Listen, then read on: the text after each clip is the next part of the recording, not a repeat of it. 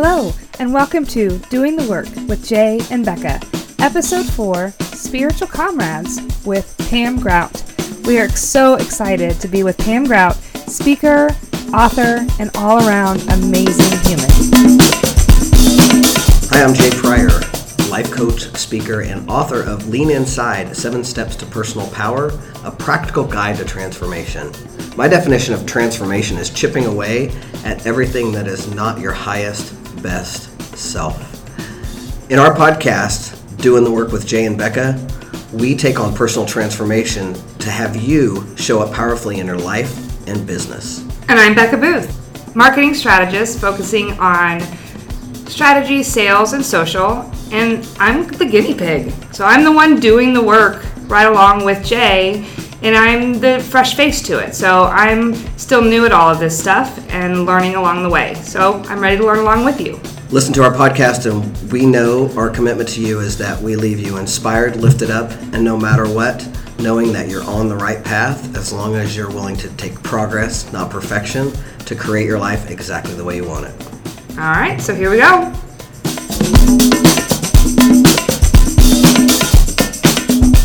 Really, what I'd like to sort of hear is a little bit about you more. So, just a little, can you give us a quick, uh, this is who Pam Grout is, um, so that the audience can get to know you a little bit?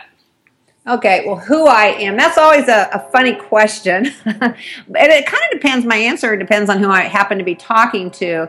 But I guess overall in my work, I mean, that's what people tend to want to know when they ask, oh, well, what do you do or who are you? I mean, I think people tend to identify themselves with their work. Oh, who I am as a lawyer, who I am as a, you know, screenwriter, whatever.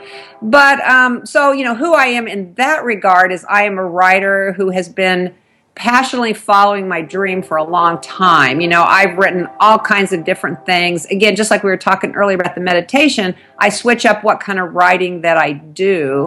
Um, I, I, write books, you know, for a living. I also write articles for a lot of different publications.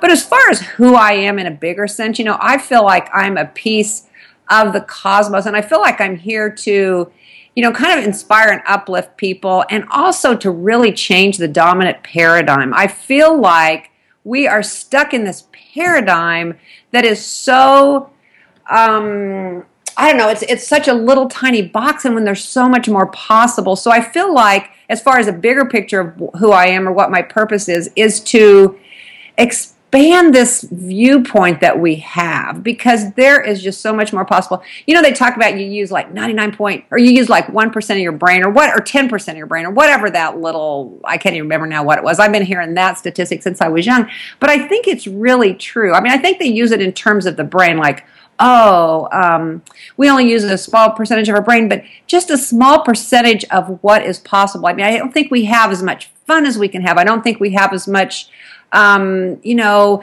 exploration as we can have. I don't think we have as much, you know, use our creativity as much as we can. So there's all these hidden potentials that we all have. And because we're stuck in this paradigm, I think we don't really explore them. So in some ways, I feel like my role in life is to give permission for people to explore some of those other areas of their life. So I don't know if that tells you who I am. I'm a mother. I mean, that's been a really big part of my identity over the last well, my daughter's about to graduate from college for the last 22 years, you know, being her mom. In fact, right now I'm really exploring that because I'm going back and looking at all the, you know, the photo albums. We're getting ready for her graduation party. And I mean, so much of my life revolved around creating, you know, a life that I could support her, but also, you know, pursue my passion. And I guess, you know, that's what it's all about finding the balance and finding, you know the way to you know make it all work. So so anyway i don't know if that answers your question. I guess that's a really long-winded answer to your question. No, it's, no, it's a great answer. It's yeah. perfect. Well and i'm thrilled to be with you pam because obviously we're friends in life as well as um, colleagues in this what i would call transformational journey. I consider you a transformational leader. And we've talked about it uh, before that i think we both uh, come from the perspective that we're truth students Yes, I love that. I love that. Truth, students. Truth with a capital T. Not the truth that, you know, people can um, think they know the truth, but no, it's a lot bigger truth. so, yes, definitely. I like that. Yeah. And one of the things that I think inspires people about you, and something that for us and, and for me, you know, like, I use your work in my work as I'm coaching people. And one of the ways that I do that with your book E Squared, for example, is when I have somebody who is just dipping their toe into the water of law of attraction and just starting this, you approach the way you approach your writing and the way you approach law of attraction, the way you you teach and present is very non-threatening. I mean, you you you have a real gift of being able to, first of all, come from a, the the perspective of, of neuroscience and quantum theory and all of that, but you make it accessible to people so that it doesn't freak them out. Right. Well, one of the things I always say that you know we want this stuff to be sustainable. We don't want to just get excited about it for you know five minutes and then you know move on to something else. We want it to be sustainable, and I don't think anything can be sustainable unless it's enjoyable, unless it's fun. So I'm really very much focused on trying to make the work that I do funny, humorous, not intimidating because and, and enjoyable. I mean, people are supposed to have fun. I think part of the problem when people are trying to access these other realms is they're taking it so serious, you know. We take it so darn serious. We're just playing around the quantum playground. I mean, that's what we're here to do. And so the more we can do that. So yeah, thank you for that compliment, Jay, because that is really important to me is to make it something that people will continue to do and if it's fun, they'll continue to do it. Yeah, and that really works for me as a coach. Uh, you know, I when I especially when I first start with a client, I assign them different books to have them always be in the in the game or in the you know in the work somehow but i never know what's going to resonate with them mm-hmm. and for mm-hmm. some people you know for some people for example you know channeled work is just freaks them out completely but pretty much always you're a safe bet on that. Oh, well, good. People That's can good to know. play with e squared or e cubed and do those experiments and have fun with them, and then start to see how they're the ones who are creating their own reality by the way that they think and the way that they experience the, the right. exercises that, that they've done. Right. And the whole thing about that book, I'm not trying to, you know, beat anything over anybody's head. I'm just saying, hey, look, here's an opportunity to try this. Give it 48 hours. I mean, how that's not hard. You know, 48 hours to see if this could be possible that you actually can connect to this bigger force. So I think more than anything, the book has really resonated because it gives people an opportunity to see it for themselves with their own eyes. You know, it's one thing people can talk theory till the cows come home, but like, like you know, it doesn't matter what anybody else thinks. How does it work in your own life? So I think that the experiment idea really has resonated with people. Oh, it definitely has experiment. It is something that I've been able to share with so many different people. And just to expand on that a little bit, I think one of the things that uh, maybe we could talk a little bit about in terms of E squared is you have sort of chapters, but they're each very, very short and succinct, and they're based around an idea of you're gonna you're gonna create an opportunity for yourself to to sort of see how the law of attraction works. Um, so you know. I think again, you know, from a fear perspective, you kind of let people get tastes and bites of it. Um, so, how did you start that writing process? Was it just you know, I'm going to attack this from a whole different perspective. It was I'm doing these experiments and I want to share them with people. Like, how did you come up with that that thought, the way to write it that way? Well, I, I picked nine principles that I've used in my own life that have been really important in my own life. And again, rather than say to people, "Oh, you need to do this," I, I put it in the form of an experiment. Most of them are 48 hours and it's like, hey, try this for 48 hours. And so I set it up literally like a lab report sheet with, you know, hypotheses. And um, here's the experiment. Here's what you try for 48 hours. So, so I guess I guess you were asking how did I choose these? Again, I chose principles that I think are important, and again, principles that I have used in my own life. And a lot of people do ask, well, how did you get into writing these principles? You know, you're a travel writer. You know, you write personality profiles. You know, you do this other stuff. But again, I think I've been able to do so many of these things. You know, I travel all over the world, go to every continent except for uh, Antarctica. you know, I've been able to do that by using these principles. So I think they're so important. I mean, I just think there's something that everybody needs to know. Again, if we want to change the dominant paradigm, if we want to get out of this rut that we're in, these boxes that we're in, we have to sort of know that we do not live in an indifferent universe. I mean, I think that's just like the standard thing. Everybody thinks we live in this indifferent universe and that we're all separate and that it's us against the world. And as long as we come at the world from that way, then we're not going to be able to do all that's possible. So I think it's really, I don't know, I just wanted to introduce people to this thing. I mean, if I really want to change the world and if I really want to see big things changing, people have to get onto this information, which is truth, like Jay was just saying. This is the truth with a capital T. This is the way it is. So people need to know that instead of you know what they've been you know how they're living their life thinking that again that they live in a different universe that they're separate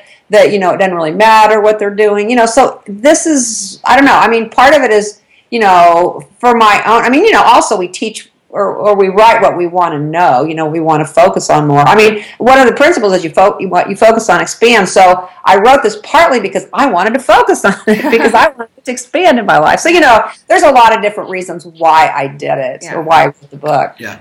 Now I know because I'm a friend of yours, but I don't know if a lot of people know that um, E squared is actually a, a, a second a second version of a, of a book that you wrote. How, how how long did, ago did you write God doesn't have bad hair hair days? Oh my gosh, like oh, I don't know, maybe 2001 kind of rings a bell, but I don't think it was that long ago. But it was like a 10 years ago. In fact, you know when it was? Remember when that movie The Secret came out, you know, and it just spread around the Yeah. Everybody was okay. It came out at that time. In fact, in the book, I didn't even use the word law of attraction because to me it's more about spiritual principles or this bigger force that we can be connected to. So as it turns out, you know, my blog's one best law of attraction blog and the book's best law of attraction. So it is the law of attraction, but I don't even know that I used that word in the first book, or at least the first time I wrote it. But anyway, I guess what I was trying to say is so my book came out about the same time as The Secret. In fact, my editor of that book, God Doesn't Have Bad Hair Days, said to me, she goes, You know, I just don't get it. You know, your book is kind of like The Secret. She goes, just like The Secret, but yours is so much more fun and so much better written. Why did yours not do very well? Because truly, when that book first came out, it didn't do anything. It didn't sell very much.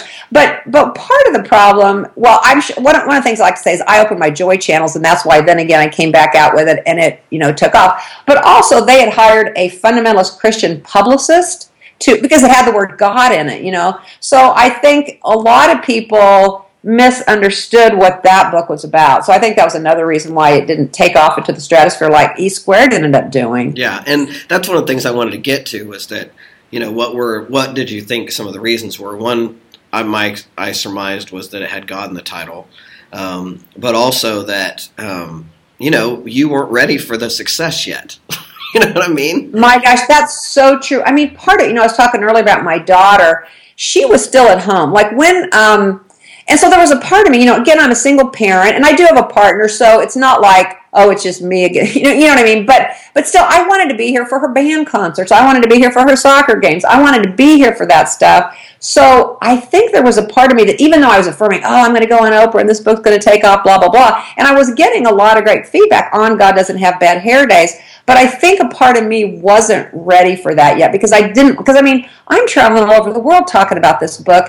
And, you know, Taz is off at college now, so, you know, she doesn't even know if I'm here or not. You know what I mean? So yeah. I think a part of me wasn't ready. And also, you know, as we've talked before, Jay, you know, that idea because I've been put on a much bigger stage, you know, more limelight on me. And there's a part of me that you know that's still afraid of all that you know what i mean? That's still adjusting to that. So yes i think that's so true. I was not really ready at that time. Yeah. And that's i think that that happens with the law of attraction and all the work we do is even though we can say and affirm what we want really until we're in alignment with it or until we're ready for lack of a better word it's it doesn't come to fruition. But the, the in the game for me anyway is to stay on the horse or stay on the game, stay in the game, and enjoy the journey along the way rather than focusing on that destination that's out there somewhere.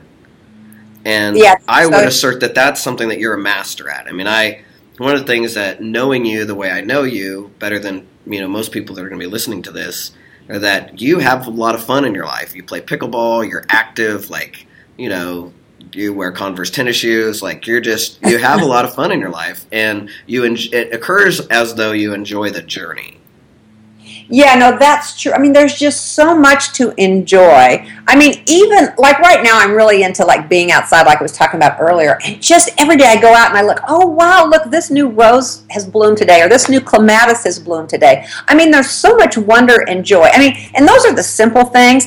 But also, I just really believe in having fun. And I've been so blessed in my life because I never did do it the corporate way or the um, you know, that paradigm. I have always been on my own, you know, as a freelancer.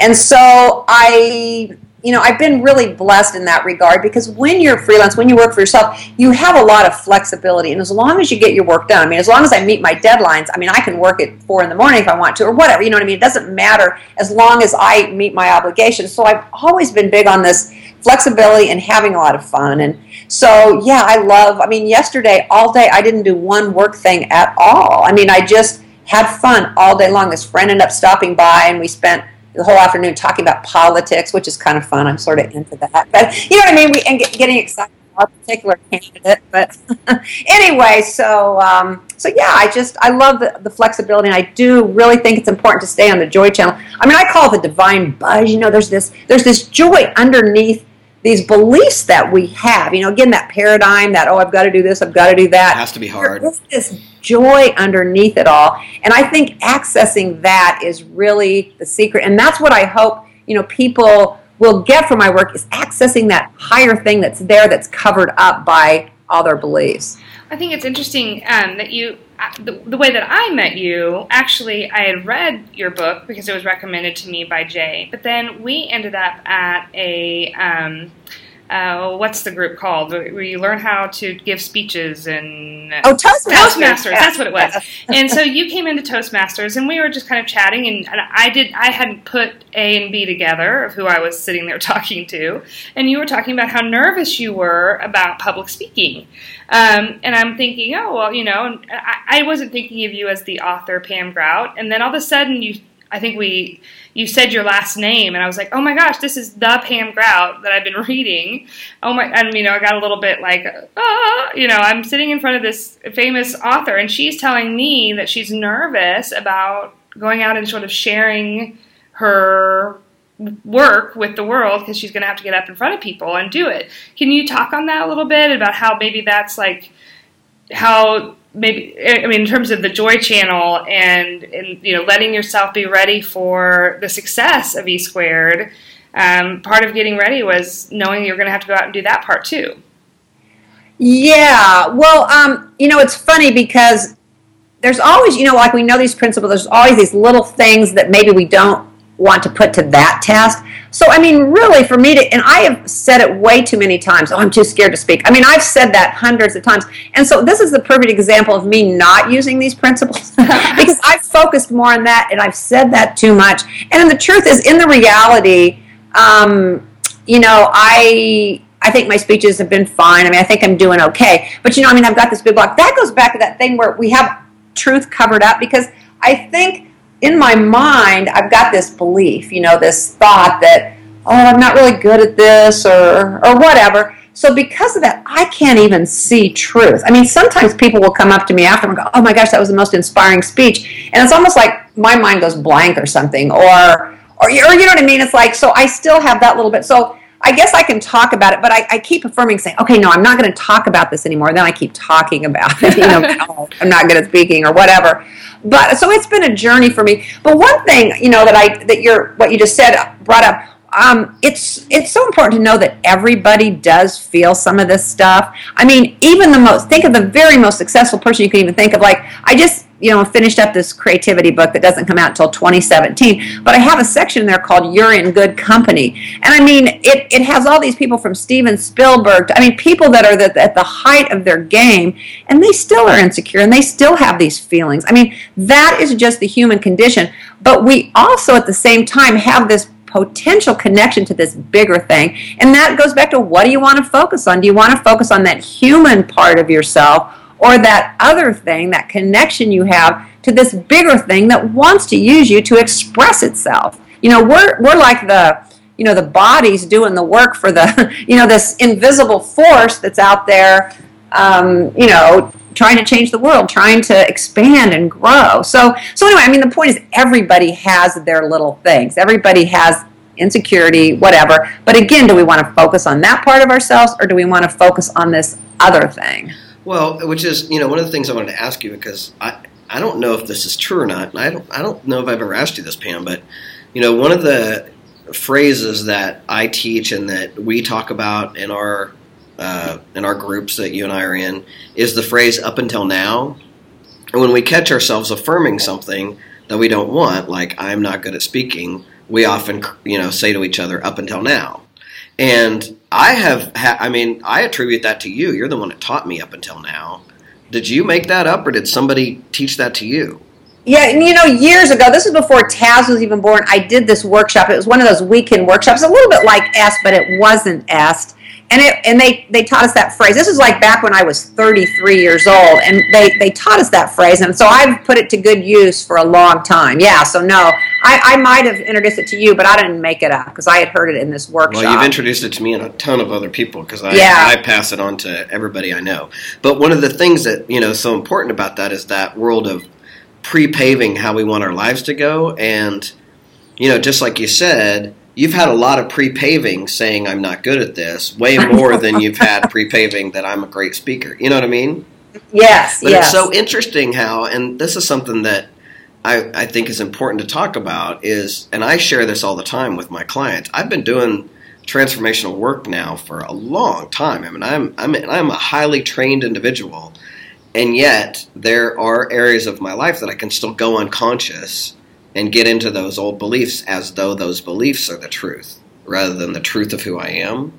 Yes. And so part of the reason that, you know, you and I belong to a group that called the Spiritual Entrepreneurs that we've been in now together for God, five, six years, I think.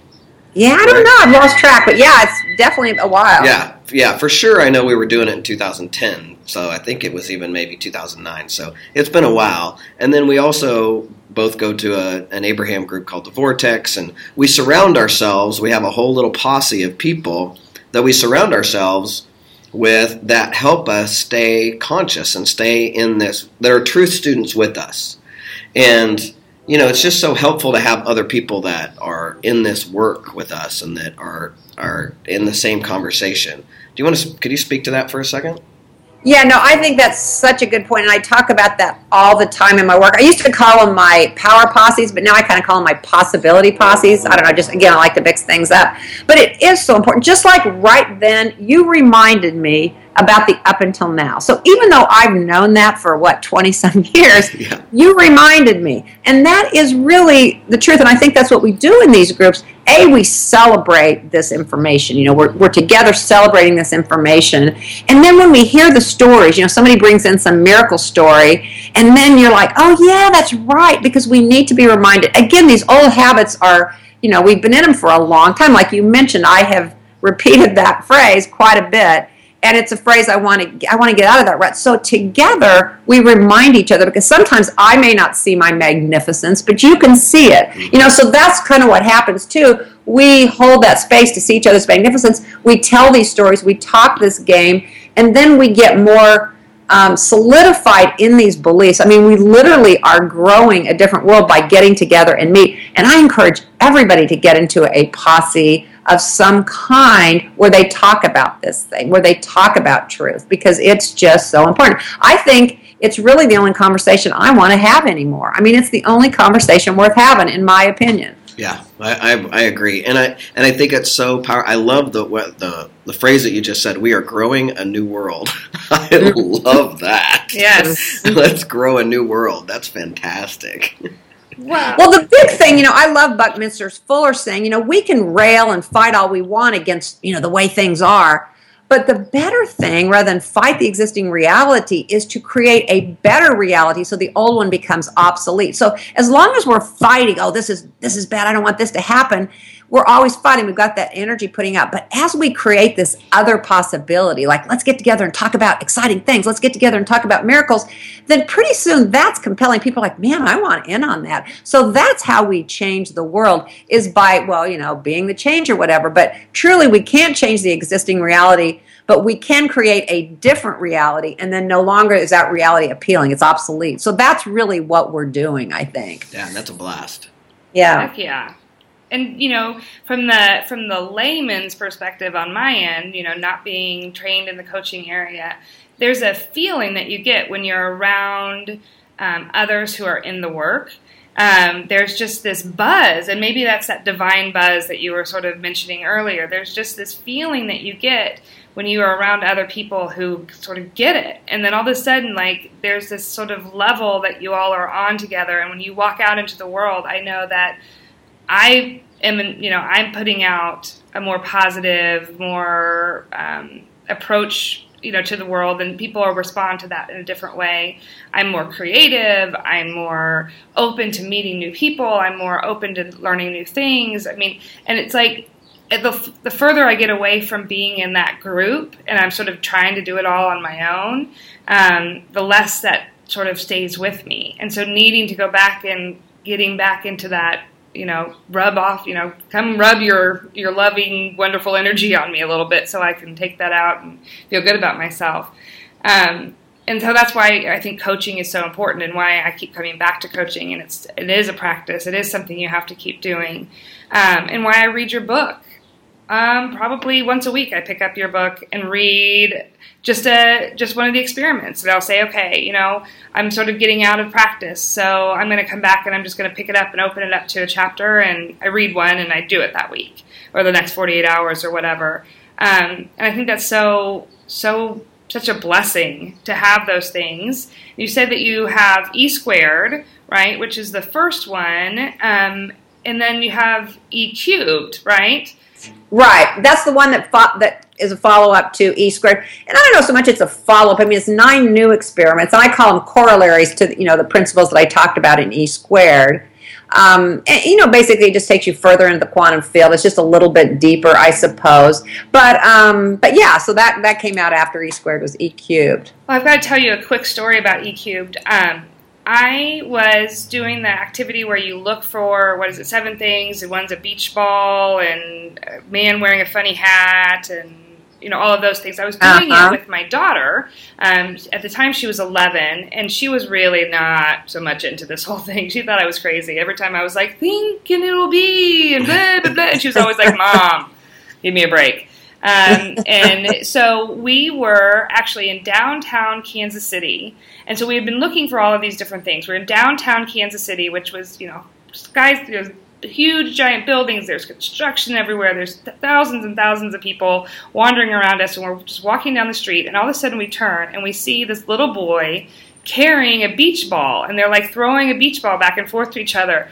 And my daughter and I look at each other and we're both like, beach ball, beach ball, and we're like jumping up and down in the middle of downtown Kansas City, going beach ball, beach ball, beach ball, and it was like everyone's looking at us like we're totally insane. And she was like, "Oh my God, mom, you're right. It's so true. It's real. It's real."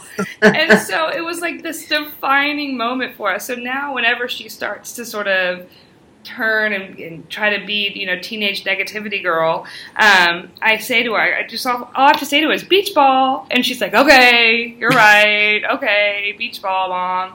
Um, oh, I love that trigger. That's fabulous. And how fun is that that it's a beach ball? And because a beach ball represents everything fun. You know, it's bouncy, it's light. You often have one at the beach, which is how cool is that? So that's a great trigger for her to have. That's like, you know, there's those, uh, I think in NLP, that is a little thing like where you, like you snap a, a, wristband or something every time you think or whatever. But I mean, to me, like beach ball's much more fun than a wristband. So yeah. that's really cool. much more fun than self-inflicted harm. Yes. Let's remember the beach ball. Let's remember the beach ball. Well, one of the things that um, you know we were sort of talking about before we started today, and this sort of leads into it. You know, this fear of you know putting out to the world and who you are, and one of those you know how we feel about what, how we approach the world is that um, you had said that you really believe in being a dork, and I want to oh. I want to I want to get into that because um, I I totally agree, and I have a whole thing that I've had for forever about sort of the dork mentality. So I'd love to hear a little bit more about what what, what you mean by that. Well, what I mean by that, I think it's just a way, kind of a funny way to break out of that you know that rut we're all in that we have to look a certain way we have to be a certain way. I mean there are so many rules that we feel that we have to follow. I mean like the fashion police will get us if we're not dressed properly or if um, you know if we don't have the right job or we haven't done this by age 21 i mean just the things that we put on ourselves the rules So being a dork, and I was just thinking about that yesterday because I was walking. I love to walk. I mean, any place I can walk and not drive. I mean, that's so cool. So anyway, I was walking to get some dog food for my dog, and so I had on these weird bright red socks. I mean, this is like a small little example. And so I put, so I was going to put these flip flops on with them, and that looks pretty dorky. And I was just thinking how cool um, it was that I love to be a dork because it's just a practice of saying, you know, I don't care. I'm not going to conform to those rules of what society thinks I should be. I mean, I read an interview with Stephen Colbert once, and he said that he actually forces himself to do things that are out of the you know the norm like he'd stand in an elevator backwards and sing. And he would force himself to do all these things because if you really want to be a creative individual and you really want to express this bigger thing, you have to let go of that fear we all have that, oh, we're not doing it right, or oh, we're not, you know, um, I'm not being what society thinks I could be. I'm not following the right rules because we all have these rules in our head, even if we're not aware of them. Even, I mean, no matter who you are, even if you're not into this kind of work at all, you've got all these unconscious beliefs about how you're supposed to be. We all have them. 100% of the time, people have them.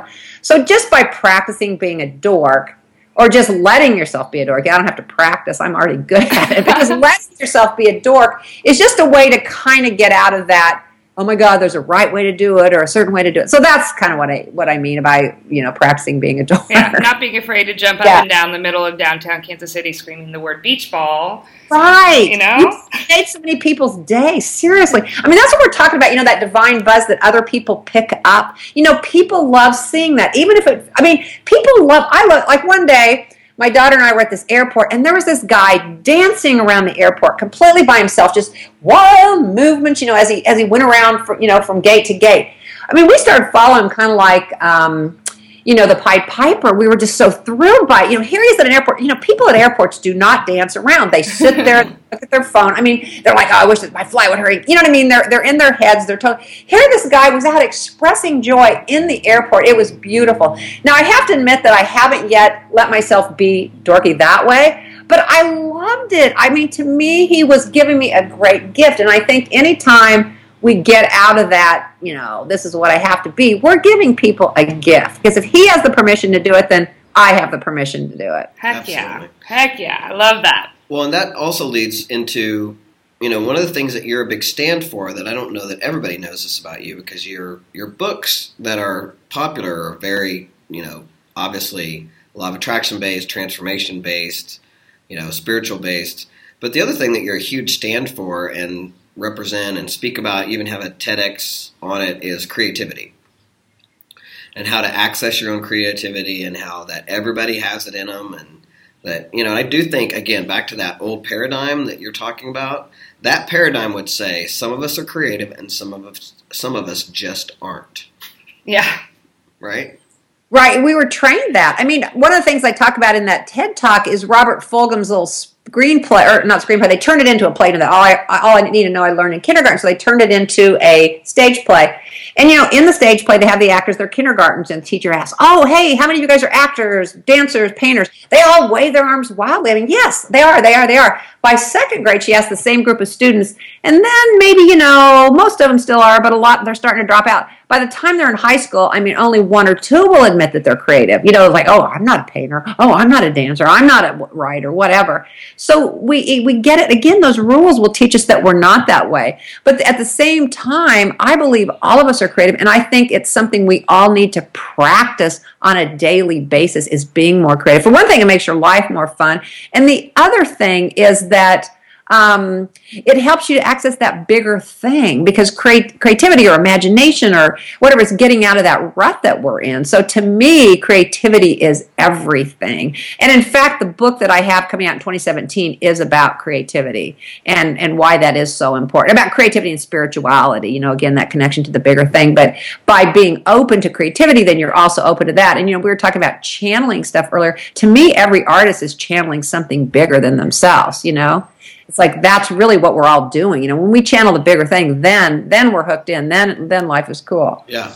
And we do that with our clients a lot. I work with uh, in terms of marketing. I have so we're doing these um, new workshops called uh, Creative Click, and they're just sort of trying to get people who are like you, you know, authors and salespeople and solopreneurs and those type of things to you know do do it themselves marketing things. And the first question that we ask is like, how many of you guys think that you are creative, or how many of you guys have a feeling, a real good feel for being able to design? And everyone kind of stares at us like, oh no.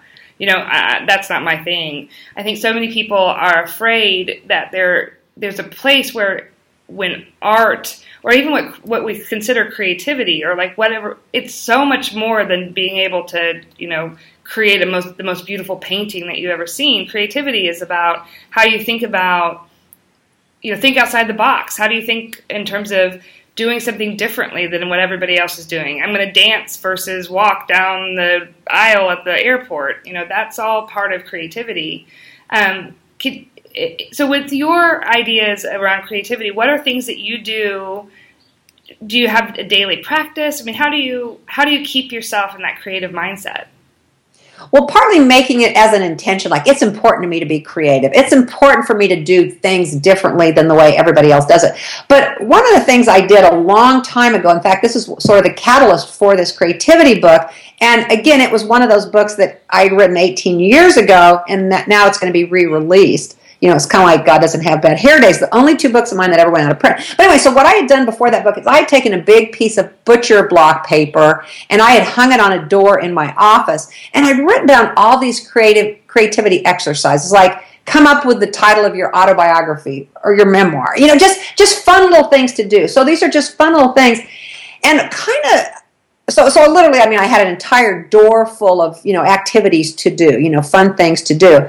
But also do you remember that book artist's way that julia cameron wrote? Yeah i remember. Ages ago. Okay so i had been in a workshop with that way back before taz was born. In fact i might have been pregnant with her when i did that workshop. But then when i moved back to the midwest i actually led an artist's way workshop. And you know Artist way was all about oh let's uncover all those blocks and all those you know Sister Mary Margaret told me I couldn't paint or whatever. you know, get touch with that. But what we did when I facilitated it, you know, we went through the book, but I, I the first time there were so many people that showed up, I said, why don't everybody bring in a name tag? Make your own name tag. So everybody, you know, you, you know, you have 25 people that are creative or that already I self-identify as creative. I mean, oh my gosh, the the the types of name tags they brought in the next week. So every week from that point on, we did a creative project. And it's really freeing because, like, if you identify as a writer, like I do, you have a lot more permission to be a painter because you don't care what it's like. If you if you're a writer, then you think, oh, everything has to be perfect. You know what I mean? So it just it gives you more looseness to try different things. So we did all these different creative projects. I mean, we literally brought in like one time it's like, okay, write a poem this week or or whatever. I can't even remember what all the projects were, but each week instead of and so it got to where we were less talking about these blocks that we had and these problems that caused us to give up our you know, our, our art and we started actually making art. So that was really cool. So so anyway, that's a little bit of I, I maybe that didn't even answer your question, but that's kind of how I got into this no, idea. That was how great. Yeah. to practice. Well, and it, you, the way you answered it was going back exactly to the same principle that we keep talking about, which is in terms of you know what you focus on always expands. And if you continue to focus on those blocks and all that drama of being told i couldn't do art then that's what you keep getting. And, exactly. and what it's you so did simple. was shift it to let's focus on like actually you know doing art and doing stuff you know and that, that and it makes it seem like it's more possible. The other thing for me about creativity is you know i'm always in the game of perception and shifting people's perception to have them be able to have a different lens. And for me like I would never in the past have said I'm a creative person. Like it's I I never even thought of myself as a creative person. And all the areas that I am creative, I wouldn't have called that like being an artist. Um, but I started taking courses um, a while back where we had to do a lot of collaging. And I started loving to collage. And so that became an art form for me, first of all. And then having kids for me, like it is so amazing to do art with my six year old because from her perspective when i draw a picture of a cat i mean she tells me all the time daddy you're really good at drawing that cat and so from don't her you love that? perspective from her perspective i'm a great artist and so i do a lot more drawing and coloring and like making art as in, as in what i would call being an artist like doing art work now that I have kids way than before I ever did because my perception's completely different. I don't have this perception that it has to be perfect anymore because to my kids it is. It's awesome. And then I see their stuff and I see how perfect it is just for the way they are, and it gives me a totally different lens. And really, is I love love doing art now. It's so much fun. It is so much fun. The other thing it causes you to do, like particularly if you're drawing or coloring or something, you have to stop and see. You know, we all, we're, we're all wanting to be more mindful. You know, that's the buzzword. Let's be more mindful. When you're doing art, you are mindful because you are there. So it's a good way. It's like a fun way to be mindful in a sense. You know what I mean? So that's another real advantage of practicing creativity. And I mean, the big thing is just to make yourself, I mean, just do your normal stuff in a creative way. You know, you don't even have to practice an art per se. I mean, that's certainly one thing to do. And I love kids are great at that. It's like, you know, kids get to do show and tell. Kids get to, you know, dance around in circles. You know, we adults, we quit doing that. We don't get to do that. But we should all have show and tell. In fact, some ways, you know, we're talking about our possibility posses. In some ways, it's like a thinking big show and tell circle. We need to do know? show and tell at our next next group. That- Yeah, that's yeah, and that's kind of what we're doing anyway. Or at least we're telling, Yeah. but you know, we could show next time. You know, like well, Noah sometimes will bring in something you know she's created. So you know, I mean, some of us will do that. But anyway, the point is, we all you know we need that. You know, kids have it right. You know, we've got it wrong. You know, we, we think we're teaching the kids that the They're always kids have so Oh, much more to teach us. Yeah. Oh my gosh, yeah. Well, and I think it's interesting. I saw a speaker the other day that was talking about how in the school system we've taken so much creativity out of the schools, and that we're so based on our testing, and we have to. Um, and we have to, you know, get the right answers and make sure our scores are correct. And so a lot of that creativity is being taken out, even in the way that teachers are allowed to teach lessons. You know, it's they're so focused on the end result that they're taking away some of that creative aspect. And he was talking about how in the actual business world, one of the top skills that um, you know corporate world is asking for is creativity because they need people who are willing to and are able to take them into a new um, a new direction and, and take them and make them move forward. And so creativity is so much more important that they can train somebody how to do X, Y, and Z skip job skills, but you can't really train somebody to be creative. And we're sort of pulling that out of kids now in the school system. And it, you mix creativity and law of attraction and all of those stuff with science, you know, with the quantum field and all those things. I mean, so you're putting those two pieces together in such a way that maybe most people wouldn't think of. When you pick up a book about law of attraction, you sort of think more, oh, it's going to be woo woo and out in left field and all that stuff. But you really put those two pieces together in a way that I haven't read in a lot of other, you know, stuff that I've, I've been picking up lately. So how, where are you? I mean, when you were in school, were you the artist, crazy kid who was thinking outside the box? Were you the scientist, or I mean, all of the above? Oh, uh, that just is so funny that I could be a scientist. I love that notion. I mean, I no, I was not a scientist back in school at all, but I really, I just love thinking about that. Thank you for bringing that that possibility up. I'm going to rewrite my childhood. No, but, um, no, I was probably more the artist. I always identified with um, with writing. You know, I've always, you know, chosen that, done that. Um, so yeah, and I guess you know how the science piece happens to come into my writing is that you know, as a longtime student of A Course in Miracles, I, then I started reading some about quantum fields. Like, oh my gosh, this is saying what the Course in Miracles says. So I got really pumped about it, and I started doing a lot of reading, a lot of researching about it, and come to find out. And I mean, I think this is you know the attraction that probably everybody has to the quantum field. It's like, wow, what we believe spiritually, what we've been saying for the last I don't know two thousand what whatever years is is being proven in the quantum by quantum scientists, by quantum physicists. So it's like, wow, this is really cool. So for me, as much as anything, it, it's not that I have any kind of scientific background whatsoever. I just got really excited to read about all this new information that's coming out. I mean, it's been about 100 years ago, now about 100 years a year now, that, you know, this first started, you know, they were experimenting with this stuff. And even though it's been around for about 100 years, we're really now just starting to put it into practice in our personal lives. I mean, we're just now like getting it. It's so mind boggling the way things really are that, you know, it's taken a while for us to really figure out how to, how to use this stuff. But no, for me, it, I, I have no scientific background, but I just got so excited about it. And because I'm a journalist, you know, that was my background.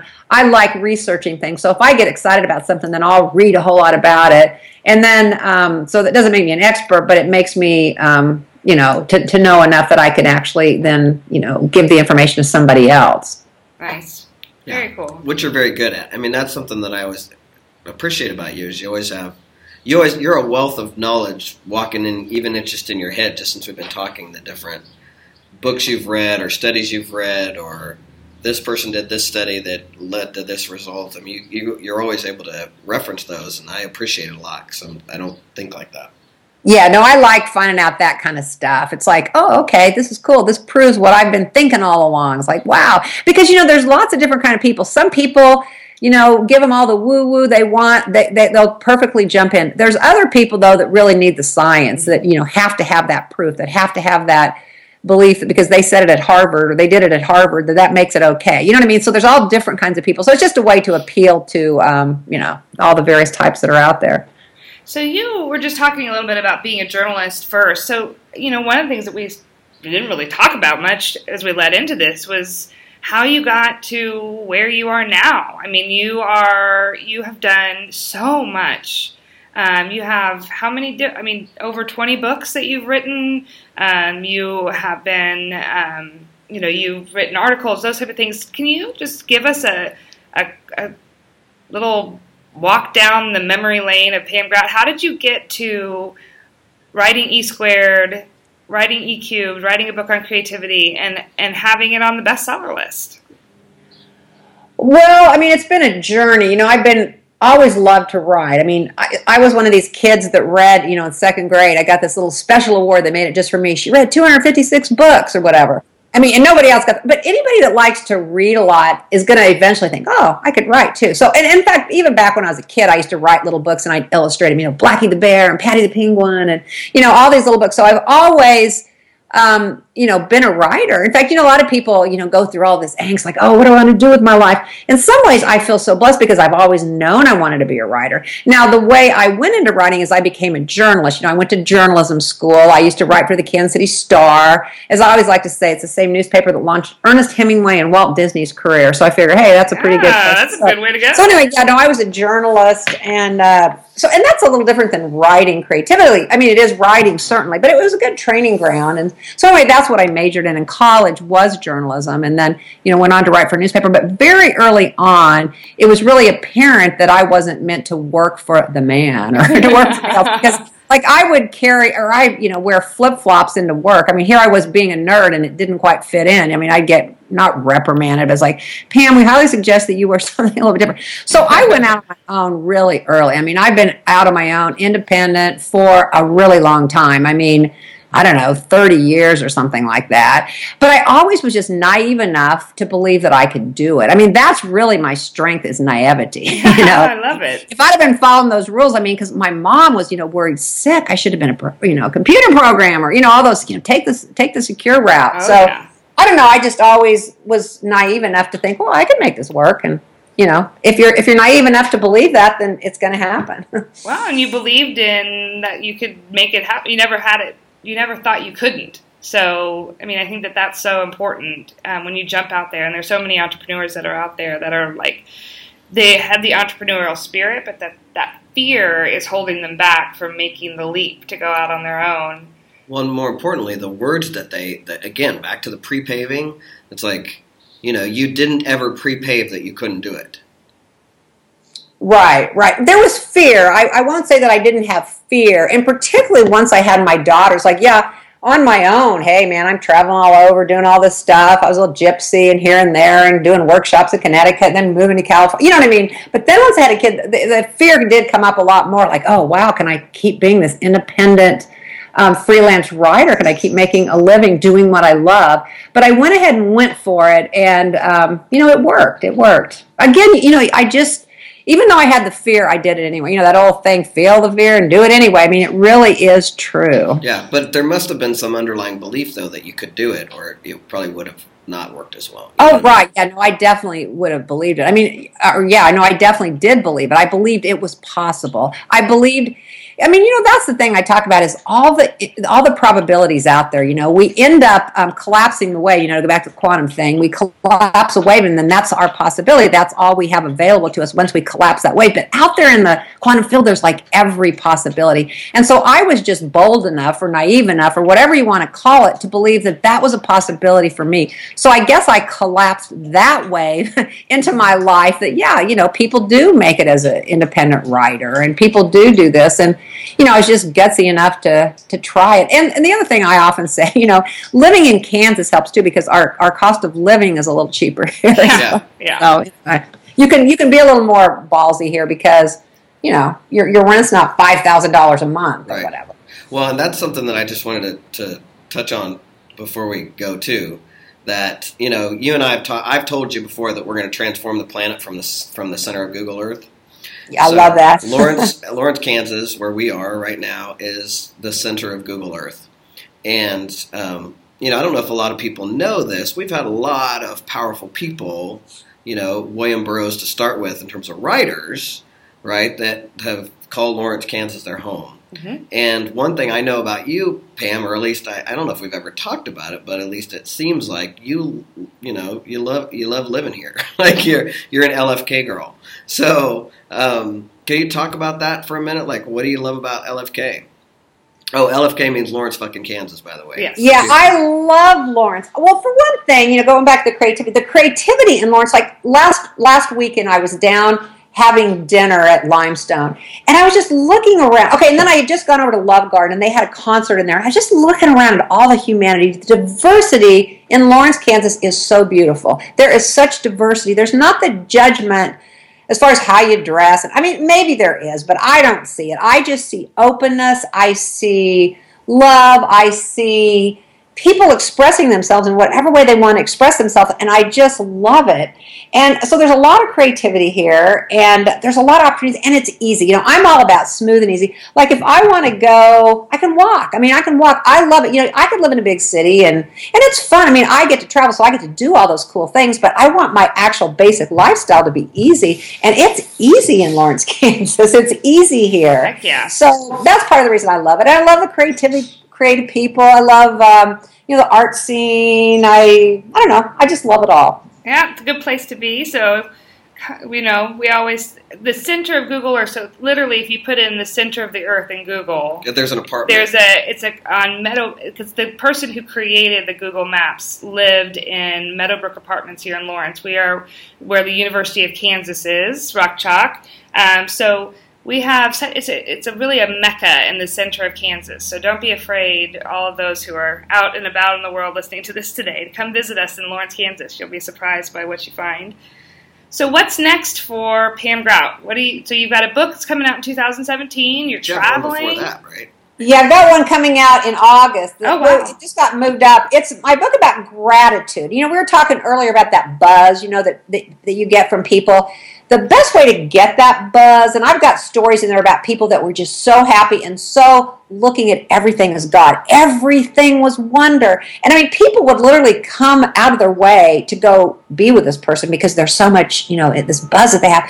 But anyway, so so it's about getting on the frequency of joy and gratitude. The book is called Thank and Grow Rich. It's a takeoff on, you know, Napoleon Hill's Think and Grow Rich, but it's a 30 day, the subtitle is a 30 day experiment in shameless gratitude and unabashed joy. And I have people do this little thing for 30 days. I mean, people seem to like the experiments, but again, it's a way of testing them out for yourself. Don't take anybody's word for it. But it's all about gratitude and how so important that is. It changes everything. Gratitude is the seed that causes the beauty to happen. Gratitude, again, it's a way of finding that truth we were talking about earlier. Gratitude, it's it's it's simple enough. It doesn't threaten anybody. you know what I mean? It's like, oh, okay, I can be grat, I can be grateful. So anyway, yeah. So that one comes out next. That's um, the end of August. Thank and Grow Rich.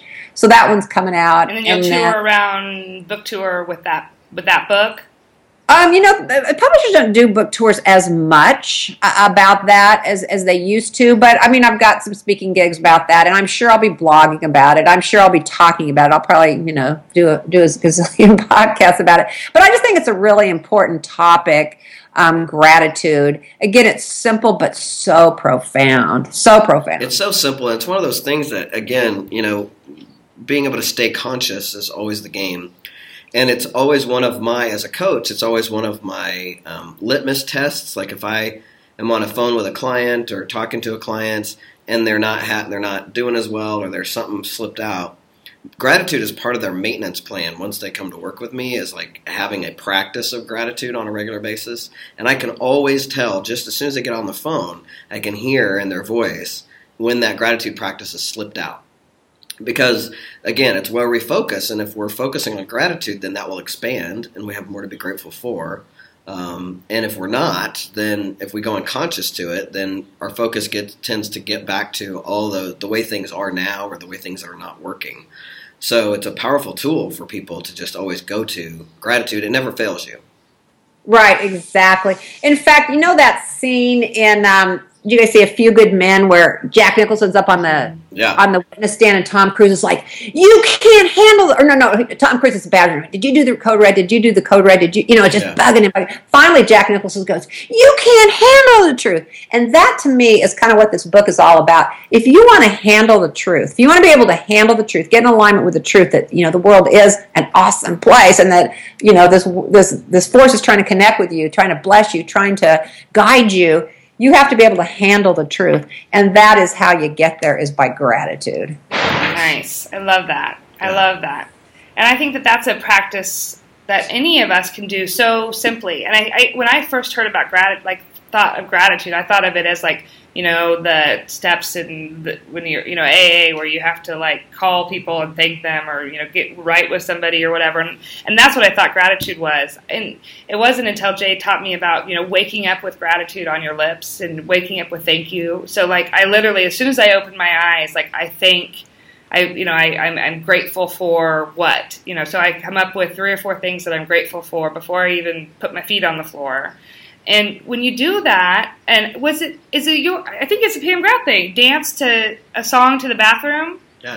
Right. Yeah. No, I've got that AA 2.0 program that I kind of tongue in cheek mentioned on an early um, uh, interview that I did after E Squared came out. You know, my AA 2.0 program. and it's it's just been it's kind of just taken off. People people love it, love but uh, yeah. So well, and the AA stands for amazingly awesome, right? Exactly. Yeah, and it's two step program, not a twelve step program. It's so simple. That's the thing. You get up every morning. Well, I get up and I say something amazingly awesome is going to happen to me today. That's like pre paving or something magnificent and marvelous. You can call it whatever you want. Something really cool is going to happen to me today. That's the first thought you have. And so that's where the AA amazingly awesome. And the second step is I have a little possibility posse where we literally text each other blessings every morning, three blessings from the day before. The thing is, I've always been big on gratitude, but these have to be different. These have to be different every morning. So I'm out there scouting, man. I've got to find my three blessings to tell to my possibility posse the next day, my gratitude posse. So anyway, it just kind of has you, um, you know, being proactively thinking about gratitude. Heck yeah, and then and then dance to the bathroom. Yeah, yeah. we do. With my kids, think at first thought I was crazy, and now it's they love it. And then you wake up in a whole different way when you're singing, you know, happy, and you're dancing, you to know, go to go brush your teeth. You know, it's a great way to start your day. Yeah, and it changes everything. A lot of people poo poo and go, ah, oh, that can't work. But you know what? Again, don't take my word for it. Try it. Yeah. That's all I ask. Heck yeah. Fantastic. Heck yeah. All right. Well, we're we're getting right here at an hour, and so what I well, my part of sort of finishing up podcasts, uh, our podcast together, is I'm asking every all of our guests a question, and my question is it's kind of a big one, and so I, uh, I just want to know if you could give one piece of advice, if you could tell somebody do this one thing, and this is going to get you on your path to gratitude, path to creativity, path to you know creating the world that you want to create, what would you tell them? One piece of advice to tell people to get on the path. Yes. Well, again, I think the gratitude is about as good as it gets. You know, I, I think start looking for things to appreciate. So that that'd be a real simple thing. I mean, if you want me to think of something a little more, um, oh, that's perfect. Yeah, no, I mean that that would probably be always the first step. That gets you on the path. I mean, in fact, if you start really looking for things to appreciate, this this force, this invisible force will find you. You know what I mean? It's out there. It's it's around you all the time. But, you know, again, you can't see it. So if you start getting on that gratitude frequency, then it'll show up and you don't really have to do a whole lot else. It'll it'll it'll kind of, you know, whisk you away. Nice. That's a great answer. Love that. Great yeah. answer. And then before we close, Pam, um, I really want to take a moment, if you'll allow me to, to acknowledge you. Um, I, you know, you and I are um, both believers that we're all connected, and that's part of the truth that we know as truth students. We know that we're all connected, and we also know that then because we're all connected, when one of us gets it, it makes it so much easier for the rest of us to get it. And with your work and your, especially E squared, but just you being out there in the world, um, being a champion for the divine buzz, I just hope I want you to get present to how you make it so much easier and so much more possible for everybody else in the world to get this because you're giving it to so many people at once. It's like you've just got this massive audience. And then you are that person that does that, and yet, you know, and you've gotten, you've been on the bestseller list for 21 weeks, and I have known you for all this time before you were on the bestseller list, after you're on the bestseller list, and you're the same person. Like nothing has changed. You're not, you're, you're not one bit of you has taken on any level of arrogance or I mean, it's just been amazing to watch, and it's um, such a powerful presence in the world. And I just want to acknowledge you and appreciate you for being who you are and and the difference that you make. So thanks for being with us. Oh, thank you, Jay. That is so sweet. You're going on my gratitude list, Mark. All right, check mark. well, real quick, how can people find you, Pam? Where can we send people? Um, we'll link to this in the show notes, of course, but um, websites, can we find the new books on Amazon? You know, where, where can we find you?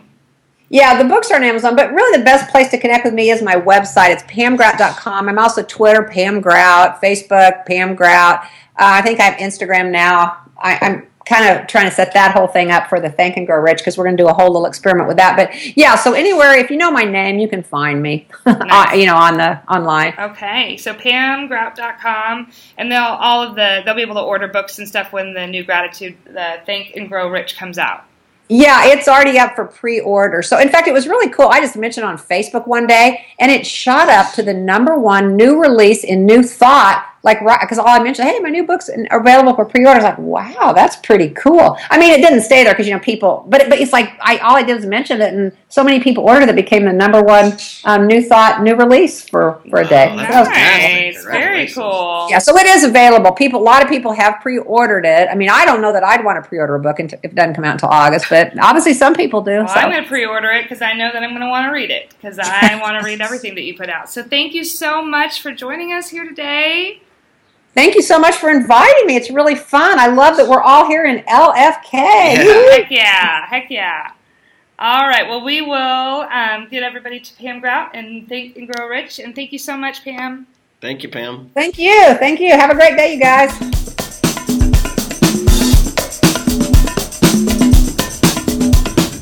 All right, well, thank you so much for joining us on Doing the Work with Jay and Becca. We hope that you got a little slice of practical transformation that you can use in your personal and business life. And here's what we want to leave you with.